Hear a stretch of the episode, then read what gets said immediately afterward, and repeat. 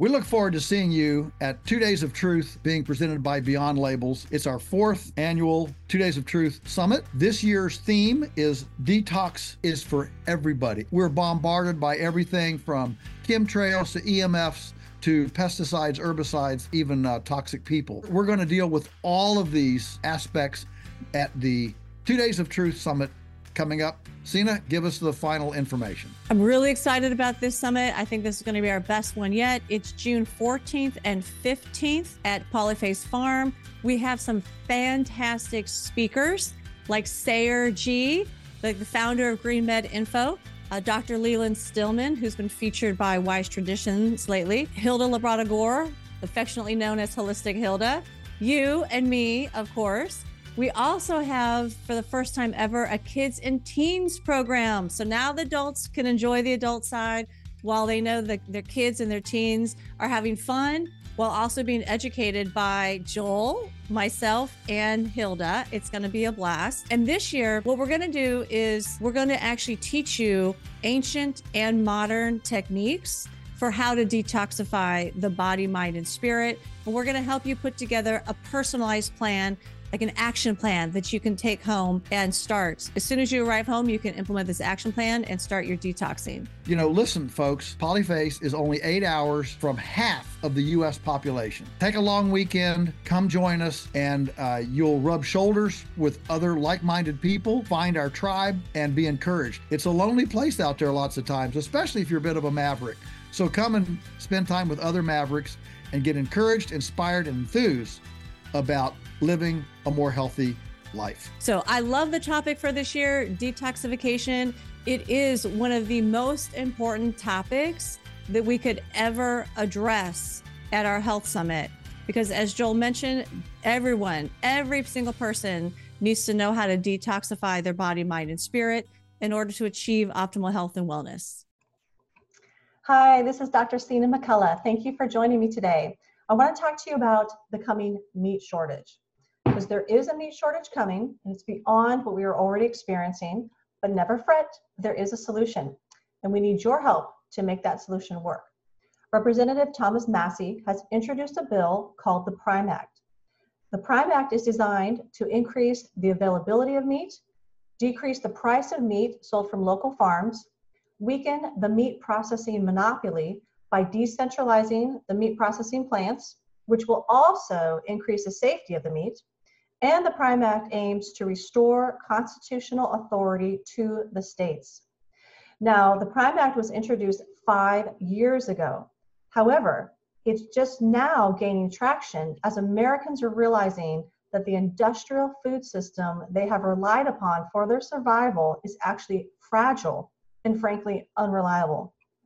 Consumers are now facing rationing of food in grocery stores, along with food shortages, while simultaneously reading headlines about milk being dumped, chickens being foamed, broiler eggs intentionally broken to kill the chicks, and hogs being euthanized. Now, all that doesn't make sense until you realize the industrial food system is rigid and unforgiving, as Joel Salatin from Polyface Farm explained in a recent interview I did with him. Specifically in terms of the meat processing industry, though, there are three types of slaughterhouses federally inspected, state inspected, and custom slaughterhouses. The Prime Act addresses custom slaughterhouses. These are state regulated, but they are not inspected, meaning an inspector is not physically present for every animal that is processed. Now, to be clear, all three types of slaughterhouses are regulated. The difference between them is the custom slaughterhouses are not, quote, under inspection, end quote. Therefore, the meat is labeled as not for sale. Now, currently, that means custom slaughterhouses can only process meat for consumers who own a whole animal, half an animal, or a quarter of an animal. They cannot process the meat if you own a smaller portion of the animal. So, for, exist, for example, if you only want to buy a pound of ground beef or a couple T-bone steaks, a custom slaughterhouse cannot provide you with those smaller cuts of meat. This regulation is discriminatory against lower income families who can't afford to purchase a whole, half, or even a quarter of an animal. The Prime Act intends to resolve this discriminatory regulation by allowing smaller portions of meat to be processed by custom slaughterhouses and then sold to consumers within that state. Now, throughout our history, these types of federal regulations have actually driven up costs of meat and decreased availability by centralizing the meat processing industry. For example, more than 10,000 meat processing facilities existed in the United States in 1967. Then Congress came along and passed the Wholesome Meat Act, which was a federal law that required a USDA inspector to be present at every meat processing site, or it required inspection regimens that were at least equal to USDA requirements that had to be enacted even when the meat was not intended for sale outside of that state. This federal law preempted state regulations. It was an overreach of power by the federal government, and frankly, it was illegal. Based on the original intent of the Commerce Clause, which is Article 1, Section 8 of the Constitution of the United States, the federal government has authority to regulate international imports and the shipment of goods across state lines. The Commerce Clause limits the authority of the federal government by reserving the regulatory power over your food supply to the states and to the people. Consequently, placing federal meat inspectors inside of meat processing plants is unconstitutional. And this is confirmed by constitutional attorney Michael Smith. Ultimately, the power grab by the federal government proved to be too costly for small processors. I said that 10,000 meat processing facilities existed in the US when the Wholesome Meat Act was passed. Well, now there are less than 3,000. Consequently, small livestock farmers sometimes have to drive their animals hours to find the nearest federally inspected slaughterhouse, even when a custom slaughterhouse might be three minutes from their farm. This erroneous mandate drives up the cost of local meat and it's not environmentally friendly. And the longer drives place unnecessary stress on the livestock, which results in meat that is less healthy for consumers. Now, of course, big companies love these federal regulations. I mean, who do you think lobbied Congress in support of such mandates designed to crush their small farm competitors? As a result of their lobby efforts, a monopoly formed four companies now control over 80% of beef processing in the United States. And a consequence of the centralization of the meat processing industry is not only the bottleneck that we're experiencing now with decreased availability of meat, there is also a decrease in the safety of that meat.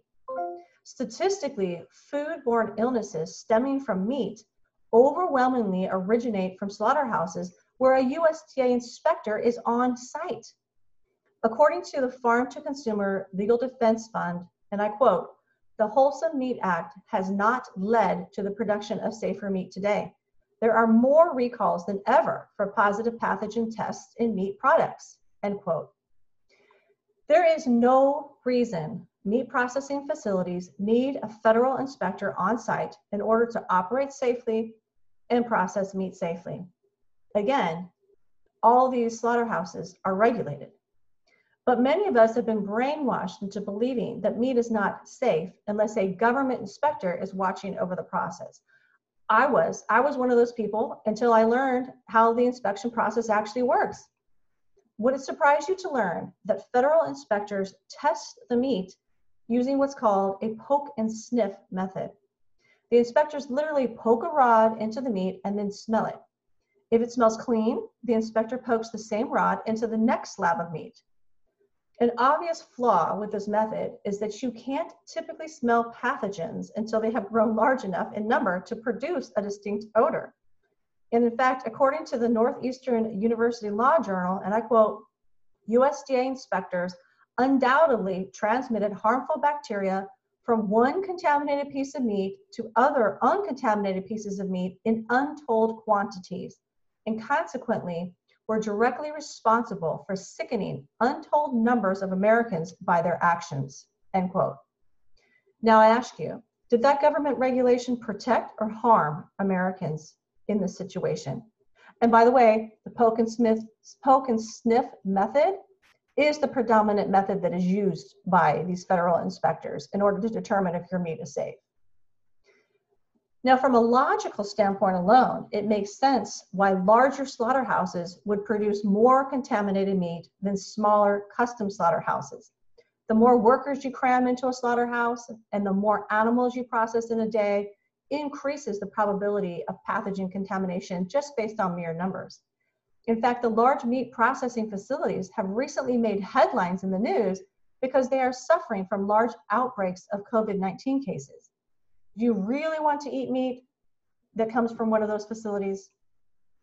I mean, these erroneous federal regulations are overwhelmingly passed under the guise of increasing the safety of your meat supply. However, if these regulations were actually about safety, then they would not only be illegal to sell smaller cuts of meat processed in a custom slaughterhouse, it would also be illegal to give those cuts of meat away for free. But it's not. Farmers can give the meat to neighbors, friends, church members, or anyone they choose, but they cannot charge a penny for the meat. Clearly, this is not about safety. The Prime Act lifts the erroneous restrictions so that smaller portions of meat processed by custom slaughterhouses can be sold to consumers within that state's borders. Now is the time to reclaim this food freedom that we have lost. Let's end the bottleneck that was created by lobbyists and politicians that is threatening a meat shortage. Let's make meat more affordable, more accessible, and safer. Let's weaken the monopoly by bringing the power back to the states where it truly belongs let's restore the constitutional right of the state to allow intrastate distribution of meat to consumers without federal inspectors on site. Thomas Massie said it best, and I quote, it is time to open our markets to give producers the freedom to succeed and consumers the freedom to choose, end quote. I'm happy to report that this month alone, the Prime Act has gained 18 co-sponsors Help us keep this momentum going. Please call your representative and your senators.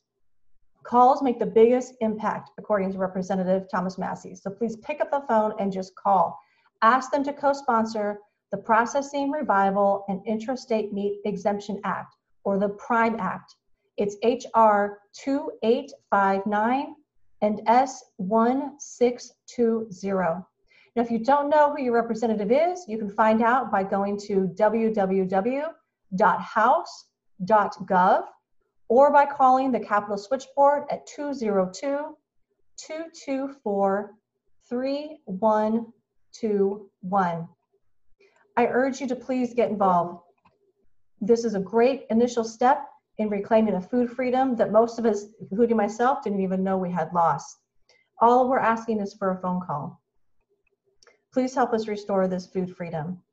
Thank you so much.